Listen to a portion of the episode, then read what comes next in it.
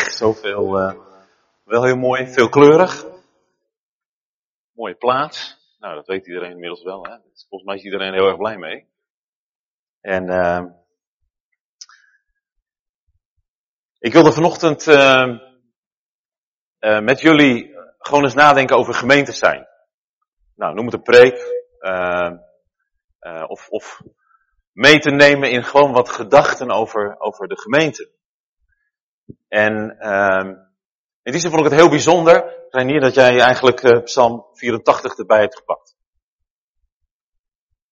Wat hou ik van uw huis? Wat hou ik van uw huis? Gewoon de gemeente van, van, van Jezus, de gemeente zoals wij die nu kennen, zeg maar. En, en, en dat de Bijbel daar eigenlijk in het Oude Testament en, en de, de, de psalmschrijver daar al zoveel inlegt. Want ik hou van uw huis. Dat is de plek waar ik wil zijn. Dat is de plek waar ik bescherming vind. Dat is de, dat is de plek waar ik gelukkig ben en zal zijn.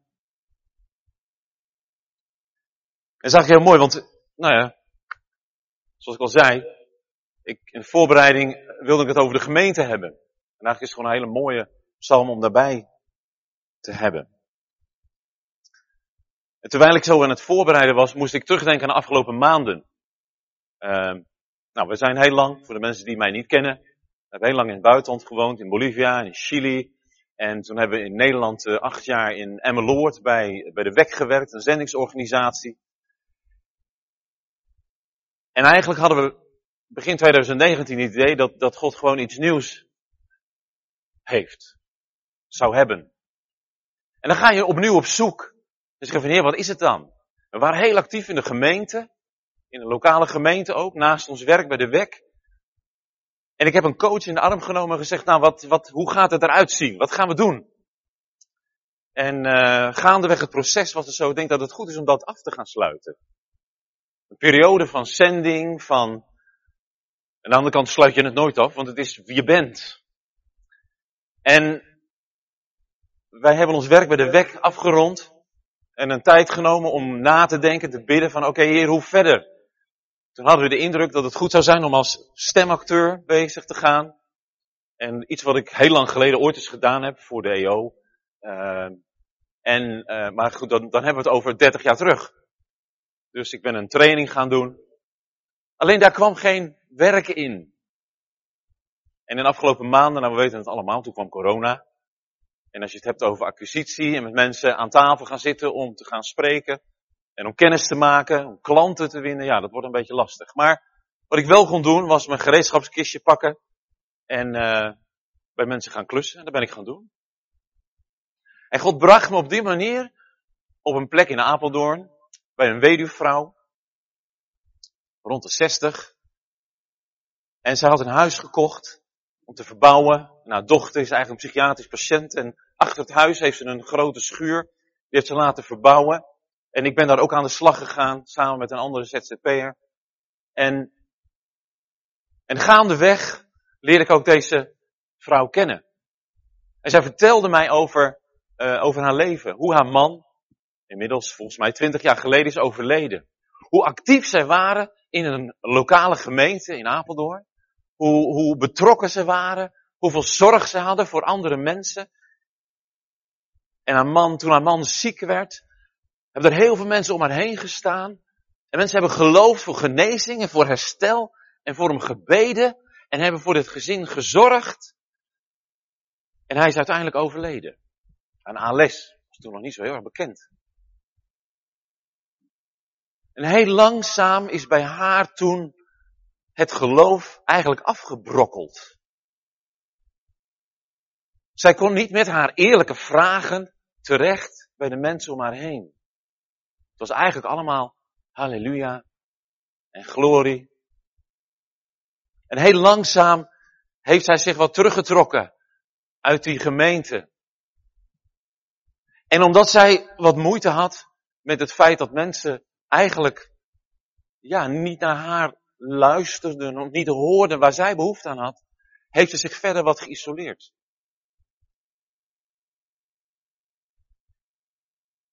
En haar man is inderdaad overleden.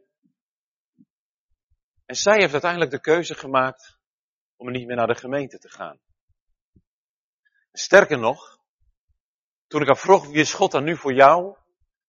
Toen was het eigenlijk ze zei van, ja, mensen moeten iets hebben om in te geloven en het is een soort kruk voor mensen die dat nodig hebben. Dat respecteer ik. En God had afgedaan voor haar. En dan sta je dan met je goede gedrag na twintig jaar zending, dat je ineens denkt van, oh ja, dit is, dit is eigenlijk wel de wereld waar we in leven. Weet je, op kantoor bij een zendingsorganisatie heb je weinig collega's die niet bekeerd zijn. Geen eigenlijk. En ja, daar sta je daar dan. En toen ik haar verhaal hoorde, dacht ik van, en natuurlijk is het één kant van het verhaal. Toen ik haar verhaal hoorde, dacht ik, ja, ik, ik snap het ook nog wel. Als je eigenlijk niet de indruk hebt dat je met je vragen, ook met je eerlijke vragen en je twijfels, ergens terecht kan. En daarom vind ik het zo mooi als we dat hier gewoon lezen in Psalm 84. Dan staat daar ook inderdaad, gelukkig wie bij hem een toevlucht zoeken. He, maar ook trekken zij door een dal van dorheid. Dat is ook de realiteit. Soms trekken we ook gewoon door een dal van dorheid. Soms horen we helemaal niks. En zoals zij me ook zei, op een gegeven moment was de hemel van koper. En gebeurde er niks meer. Ik dacht, God, waar bent u? En het verhaal raakte mij. In onze eigen gemeente waren we deel van het leidersteam. Waren. Want we zijn het nu even niet. We hebben onze taken collectief neergelegd. Omdat er het een en ander speelde in het leven ook van, van de voorganger. Waardoor de gemeente eigenlijk niet kon groeien. Het leek eigenlijk wel alsof zij de gemeente nodig hadden. In plaats van omgekeerd. En we zijn daar heel erg tegen aangelopen. We hebben geworsteld, we hebben hulp gezocht. We zeggen van, laat alsjeblieft iemand van buiten meekijken. En helaas heeft dat erin geresulteerd dat de denominatie, de VP1 in dit geval, gezegd heeft dat we het contract met hun niet verlengen.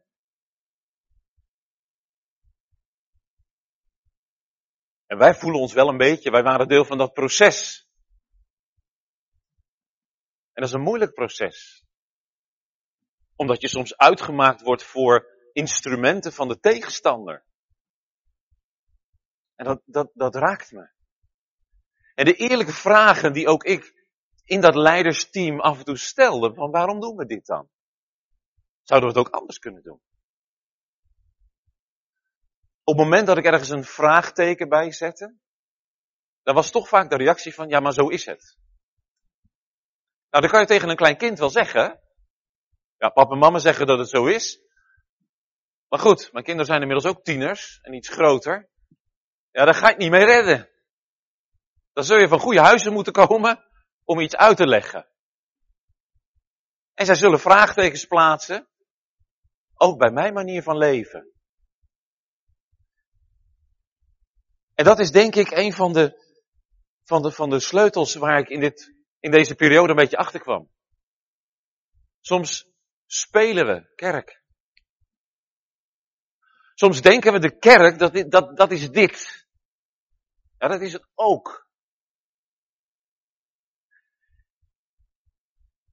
Er was een onderzoek geweest, waar onder andere, ik weet niet, Otto de Bruin is misschien een naam die jullie iets zegt. Er is een onderzoek geweest ze hebben daar iets over gepubliceerd en dat heette ooit evangelisch. We horen vaak de succesverhalen dat mensen tot de Heer komen, zich bekeren en hoe geweldig dat allemaal is. En dat is het ook. Maar soms is de achterdeur ook heel groot. En dat zijn vaak niet de verhalen die we horen. De teleurstellingen die mensen oplopen. De pijn die mensen oplopen. En inderdaad, Otto de Bruyne zegt ook dat de meeste haken, af door verschillen in geloofsvisie. Gebrek aan theologische diepgang. Overaccentuering van de menselijke keuze voor God. En onbeperkt vertrouwen in de zogenaamde woorden van God. Iets waar wij ook tegen aangelopen zijn. God heeft immers gesproken. En ik heb van God nog niet gehoord dat we wat anders moeten doen. Dus Ik heb het misschien wel eerder gezegd, ook hier. We werden vaak tegen gezegd, ja, jullie zijn zendelingen. En ik hou niet zo van dat woord. Want eigenlijk zijn we allemaal gezondenen. Iedereen heeft die opdracht gekregen om uit te gaan. En om Gods woord te brengen. Eigenlijk om, om, om een levend getuige te zijn van, van Jezus. En als God je een specifieke bediening geeft, een specifieke taak, dan is het niet zo van, oh, dan hou ik daar heel krampachtig aan vast. Nee, dan mogen we dat met open handen, als het ware, dragen. En als God het weer terugneemt, dan is dat ook goed. Dat is aan Hem. Ik ben een werktuig, wij zijn werktuig in zijn hand. Het is niet van, ah, ik heb daar recht op. Nee, dat is genade. Dat God ons toerust om Hem te dienen. En als we ergens naartoe gaan, God is al lang aan het werk. God is al lang aan het werk. Als wij denken, dan denken we een beetje te groot van onszelf. Als wij denken dat wij daarin echt iets, oh, dus wij, wij gaan het doen. Nee, God is al aan het werk. En wij mogen daarin participeren, in wat Hij aan het doen is. En dat maakt je heel nederig.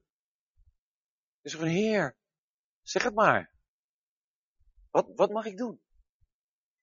Wat mag ik vandaag doen? En in het verhaal moest ik nadenken over Pinksteren. Pinksteren ligt natuurlijk een beetje achter ons. Maar ook in die coronatijd ga je nadenken over gemeente zijn. Nou, jullie hebben echt het voorrecht dat jullie gewoon vanaf 5 juli alweer hier bij elkaar mogen zijn. En dat is heerlijk om gewoon weer eens even mensen te ontmoeten. In een gemeente. Wij zitten nog steeds voor de tv te kijken. Inmiddels naar een livestream, maar eerst waren het opgenomen diensten. Of eigenlijk dingen die aan elkaar geplakt waren. Digitaal. Hè? Een preek vandaar en de aanbidding vandaar. De muziek. Jullie kunnen bij elkaar komen. Wat heerlijk. Om dat te kunnen doen. Maar wat bezielde nou deze mensen op de Pinksterdag? Want dat is eigenlijk een beetje waar de gemeente begonnen is. Daar zit een, een, groep mensen in een bovenzaal. En dat zijn er etterlijke tientallen, meer dan honderd. En dat is eigenlijk een groep die niet zo zegt van, ja, dan gaan we de wereld intrekken en, en, en in bezit nemen voor het koninkrijk van God. Nee. Hier zit een groep mensen, die hebben de deur op slot gedaan. Die zitten daar doodsbenauwd. Omdat ze bang zijn dat de Joodse autoriteiten hun gevangen gaan nemen. Die zitten daar niet zo van, oh heer, wat fijn dat wij hier zitten. Nee. Ze van, God help ons, wat moeten we doen? Jezus heeft alleen maar gezegd, ga terug naar Jeruzalem en wacht op de belofte, op de troosten die je gegeven zal worden. En dat zitten ze dan. Lieve mensen, dat is het begin van de gemeente. En dan is het de trooster die Jezus beloofd heeft. Nou, ik weet niet wat je je voorstelt bij iemand troosten. Maar dat is vaak iets van, nou, ik leg een arm om je heen. Nou, vrees niet. Droog je tranen. Je geeft een zakdoekje. Wat stellen we ons bij troost voor? Wat gebeurde er hier toen de trooster kwam, als we dat lezen in handelingen? Was dat een rustige arm om iemand heen? Er was een wind die gevoeld werd. Er kwam vuur. Zichtbaar als, als vuurvlammen op mensen. Dat was niet een armpje. Dat was krachtig. Daar gebeurde iets heel bijzonders. En deze mannen, die stappen vanuit die angst. Die stappen en zeggen, nee, we zijn niet bezopen op dit uur van de dag. Dit wat hier gebeurt, is al lang beloofd. Dit is wat we lezen in Joël. En Petrus die spreekt daar vrij uit. En, je, en, en, en God geeft zoveel mensen, worden daar aan die gemeente toegevoegd. Is ongelooflijk. Als we nadenken over de gemeente, wat is dan die gemeente? En toen ik daarover nadacht, dacht ik inderdaad van ja, als je kijkt naar het Nieuw Testament, dan is het ook niet zo van, dan gaan we eens zitten. Wat is nou onze mission statement? Wat zijn onze doelen voor dit jaar? Ik heb bijna het idee, als ik dit zo lees, het overkwam hen. Het overkwam hun. Het is de Heilige Geest die hun dreef, die ineens uitgestort werd op alle vlees, zoals Joel dat zegt. En deze mannen, en vrouwen trouwens, die zijn erop uitgegaan. En weet je, er zitten heel veel dingen als je handelingen leest. Ik denk niet dat ze dat gepland hadden. Ik denk niet dat ze wisten dat Stefanus gestenigd zou worden. En dat er vervolgens een vervolging uitbreekt. En dat ze vervolgens moeten vluchten. Om weer ergens anders het evangelie te brengen. Zij werden als het ware geforceerd om erop uit te gaan. Om nieuwe gemeenschappen te planten.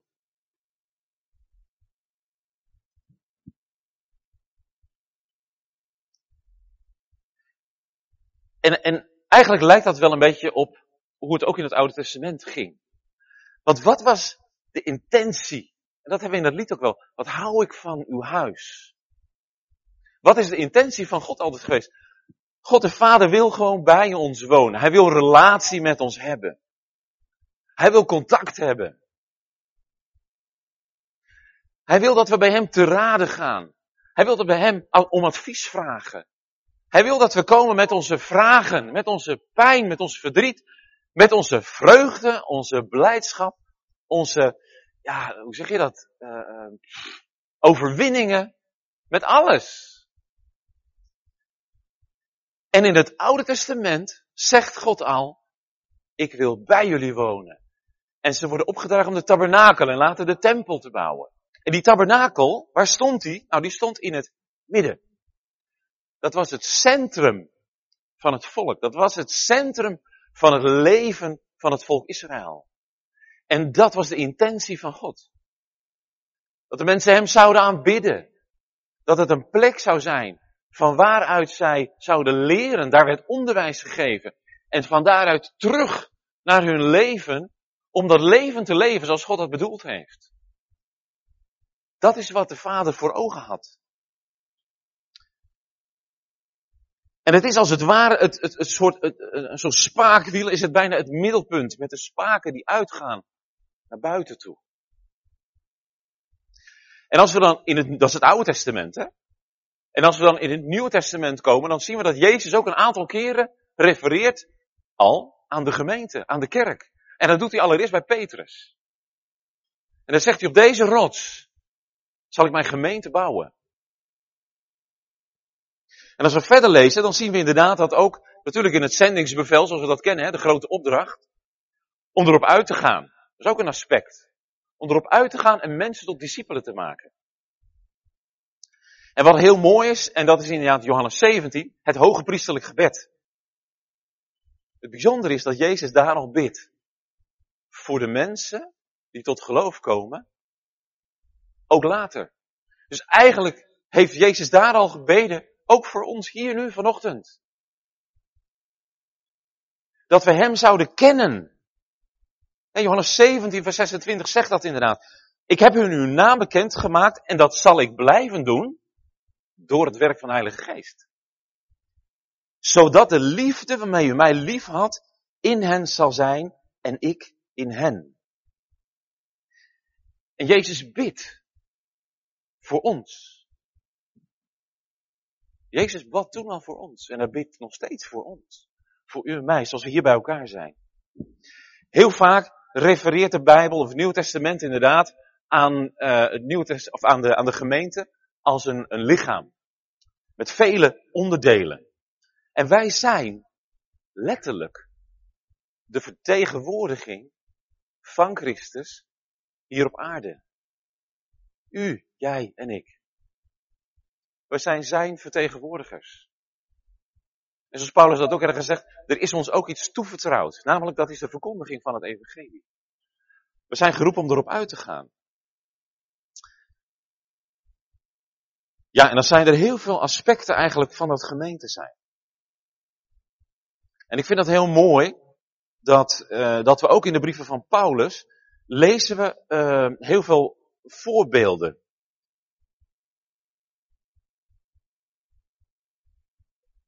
Ik noem er gewoon een paar. Ik heb hier een aantal opgeschreven inderdaad. En allereerst is dat Gods familie. Wij zijn Gods familie. We zijn deel geworden. En dat staat er ook, hè. Dat als we gedoopt worden, dan worden we gedoopt ook in het lichaam van Christus. We worden deel van dat lichaam van Christus. En eigenlijk is dat, als we het hebben over Gods familie, waar hebben we het dan over? Dan hebben we het over onze onderlinge verbondenheid. we zijn ineens huisgenoten van God geworden. We zijn broers en zussen van elkaar geworden. We horen bij elkaar. We zijn deel geworden van elkaar. Dat is wat de gemeente is. Gods familie. En, en we, we lezen dat bijvoorbeeld als, als Paulus, en dat is het mooie in de brieven van Paulus, geeft zoveel richting ook aan hoe we met elkaar moeten omgaan. Paulus schrijft op een gegeven moment aan Timotheus inderdaad ook van, ga nou met, met oude mannen moet je omgaan alsof het je vader is. Met oude vrouwen alsof je moeder is. En met, met, met, uh, wat zeg ik, met jongeren, met jonge vrouwen als zussen. In alle zuiverheid. En, en er zijn zoveel uh, handreikingen die gegeven worden voor het omgaan met elkaar. Andere voorbeeld is de bruid van Christus. De bruid van Christus. Wat zou dat betekenen? Als bruid. En eigenlijk spreekt het daarin, dan kun je lezen in Efeze 5. Ga het allemaal niet, uh, niet, niet opzoeken, maar het, het beeld van de bruid van Christus zou ons moeten stimuleren in een leven van heiligheid en reinheid. Wat gebeurde er? En nou, dat, dat is meer de Joodse context inderdaad. Dat huwelijk was al lang gesloten. Of eigenlijk de verloving zouden we bijna zeggen, maar in die tijd lag dat wat anders. Op het moment dat je verloofd was, was je eigenlijk al, nou dan had dat meer, veel meer gewicht dan, dan, dan nu in deze tijd. Um, en op het moment dat iemand verloofd was, dan ging de man weer terug naar het huis van zijn vader, zoals je dat ook leest, wat Jezus ook deed, om een plaats te bereiden voor zijn vrouw. Maar die vrouw, die moet dus eigenlijk maar afwachten, wanneer die man weer terugkomt, om haar op te halen. Want dat weet ze niet. Dat niet. Wij plannen onze trouwdatum, dat is makkelijk natuurlijk. Maar hij gaat terug naar het huis van zijn vader, gaat een plek voorbereiden voor hun samen. Om te wonen. Om samen te zijn. En in die tijd heeft zij de tijd om zich voor te bereiden. En op het moment dat de, bruid, de bruidegom in aantocht is, dan gaan de mensen vooruit, dan ga je dat horen. Want er wordt feest gevierd. En dat is het moment dat zij zich verder zal klaarmaken en, en nou ja, zal opmaken en de kleden aan zal trekken die voor haar bestemd zijn en voor dat moment bestemd zijn. De bruid van Christus. En zo kijkt God ook naar de gemeente. Dat we een gemeente zijn die, die geheiligd worden en gereinigd. God wil ongerechtigheid uit ons midden wegdoen. God wil dat we een volk zijn dat hem toegewijd is. Niet alleen op zondagochtend, maar op alle dagen van de week en van het jaar. Derde voorbeeld is de ranken van een wijnstok. We kennen dat allemaal, uh, denk wel uit Johannes 15. Hè? Dat uh, hij is de landman. Nou, dat, dat verhaal. En eigenlijk spreekt dat over onze verbondenheid met hem. We zijn met Christus verbonden. En eigenlijk als we zeggen we ranken van een wijnstok, dan zijn we met elkaar verbonden in die ene wijnstok. En dat is niet zozeer onze verbondenheid met elkaar, ja ook, maar met name onze verbondenheid met Christus. En die is belangrijk. En daar kom ik straks nog even op terug. Een ander inderdaad is het de akker met gewassen. 1 Korinthe 3 spreekt daarover. dat, dit, is, dit is de akker Waar spreekt een akker over? Nou, wonen, ik woon in de polder. Nou hebben jullie hier ook wel het een en ander aan landbouw en dergelijke. Maar een akker, daar wordt, daar wordt van alles en nog wat op verbouwd. Dat betekent dat je het land moet bewerken. Bewerken betekent dat je, dat je uh, voedingsstoffen soms moet toevoegen. Als er niet meer voldoende in de aarde zit. De gemeente, als akker, is ook een plaats waar we gevoed moeten worden. Het moet een plaats zijn. Ik vind het geweldig om te horen, gewoon als het gaat om bijbelstudies. Dat klinkt dan misschien heel zwaar. Maar het is het noodzakelijke voedsel wat we nodig hebben om te kunnen groeien. Om te kunnen groeien en om te kunnen standhouden. Nou, wat we weten, en dat is het volgende voorbeeld, een gebouw, een tempel. De gemeente wordt vaak gerefereerd als een gebouw. En we zijn levende stenen die worden ingevoegd in een bouwwerk wat God bouwt. En dat is een mooi voorbeeld. En ook wel als tempel. We zijn een tempel. En dan denk je misschien direct aan het vers dat ik een tempel van de Heilige Geest ben. En dat is eigenlijk wat de Bijbel ook zegt. En eigenlijk omdat God woning heeft gemaakt in ons hart. En zoals Romeinen 5 zegt, dat hij zijn liefde in onze harten heeft uitgestort door de Heilige Geest. Dit, dit is het. Dit is, de, dit is een tempel van de Heilige Geest. Dit is een tempel van God. Mijn lichaam, mijn lijf, mijn leven is een tempel van God. Het is ook wel de verantwoordelijkheid, wat laat ik daar binnenkomen? Hoe leef ik mijn leven? En dat vind ik een hele interessante. Want dan kom ik uit bij een, een, een vers. In uh, 1 Timotheus 3. Die ga ik wel even lezen. 1 Timotheus 3. Vers 15. Als je mee wilt lezen, kan dat natuurlijk. 1 Timotheus 3 en dan begin ik eigenlijk in 14. En dit staat in een, in een deel waarin Paulus geeft allerlei instructies aan Timotheus.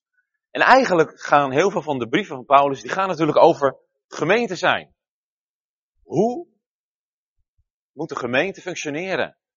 Wat is het, het, het plan wat God heeft met de gemeente? En dan lezen we in, in 1 Timotheus 3, dan gaat het eigenlijk met name over het aanstellen van de oudste en over het aanstellen van diakenen in de gemeente.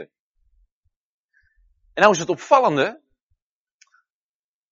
dat dit gaat, met name als je dit leest, dan gaat het eigenlijk meestal over het gedrag van de mensen. Over het gedrag van die oudste. Want daar staat er, hij kan slechts de man van één vrouw zijn. Nou, in Nederland is dat vrij makkelijk. Maar hij moet sober, bezonnen, gematigd, gastvrij en een goede leraar zijn.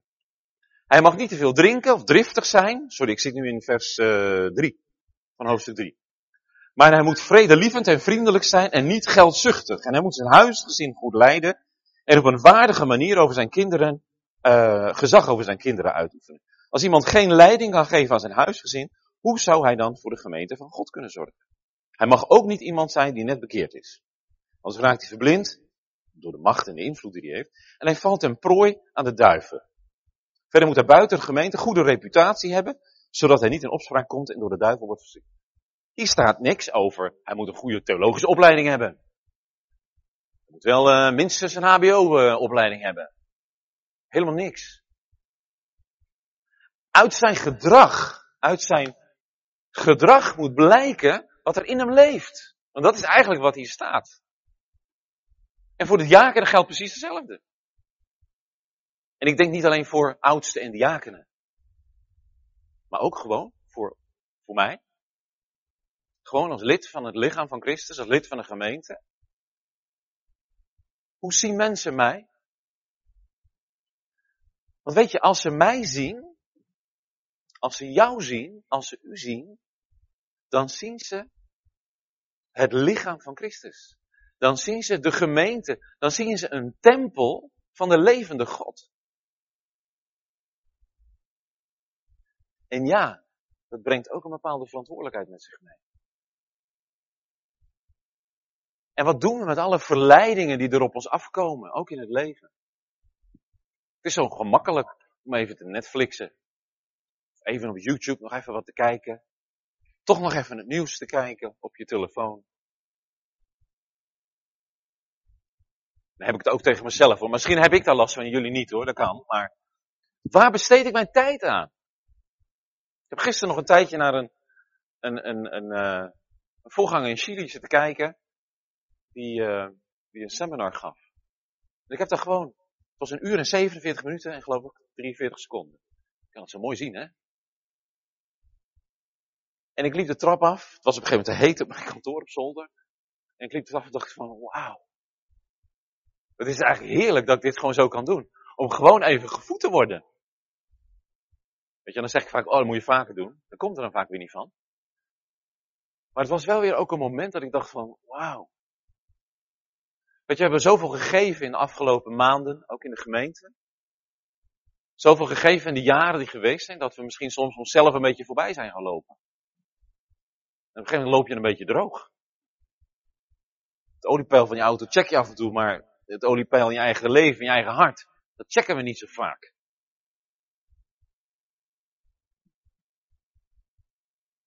Maar God wil ons leven vullen. Inderdaad, met de olie van de Heilige Geest. En soms moeten we weer eens even die pijlstok daarin steken. In ons eigen hart, in ons eigen ziel. Om te kijken, is dit echt een tempel van de Heilige Geest?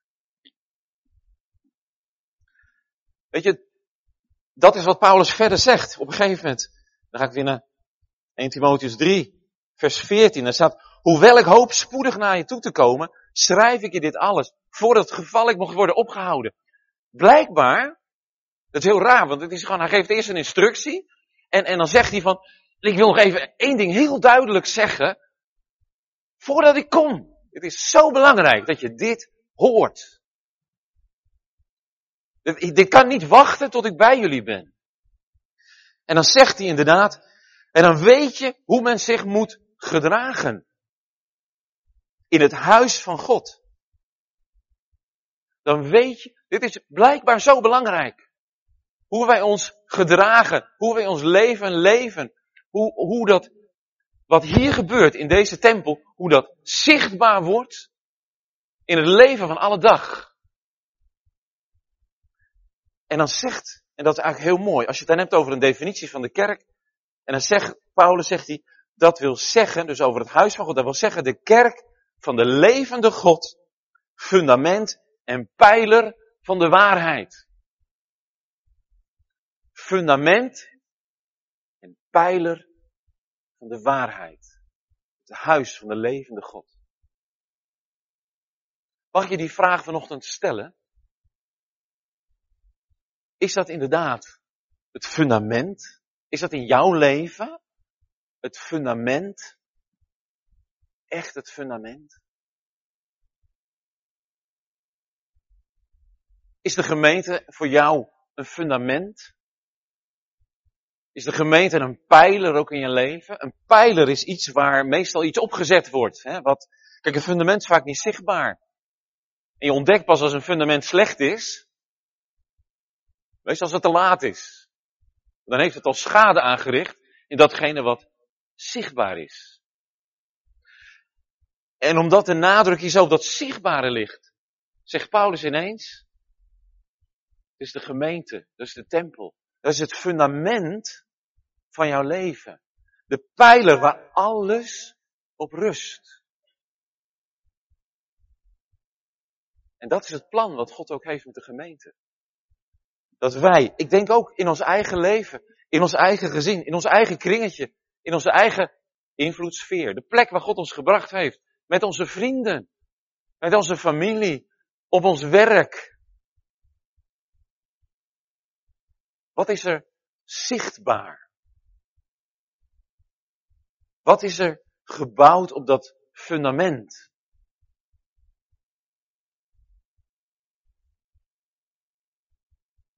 En in deze coronatijd moet ik eerlijk zeggen, aanvankelijk was ik blij dat we even geen dienst hadden.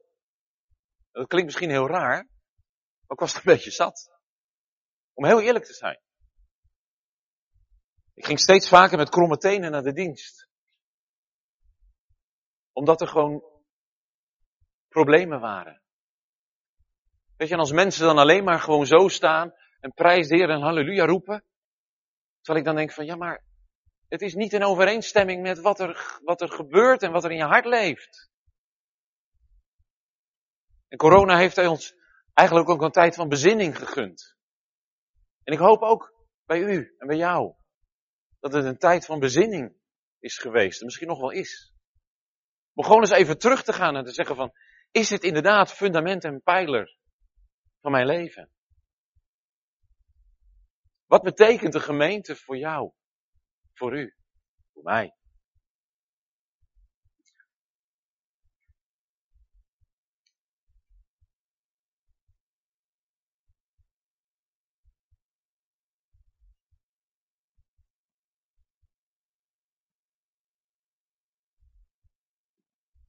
Ja. Zo bijna zeggen, dat was het. Ja. Ik zou je echt willen aanmoedigen. Ja, ik, ik ga stoppen.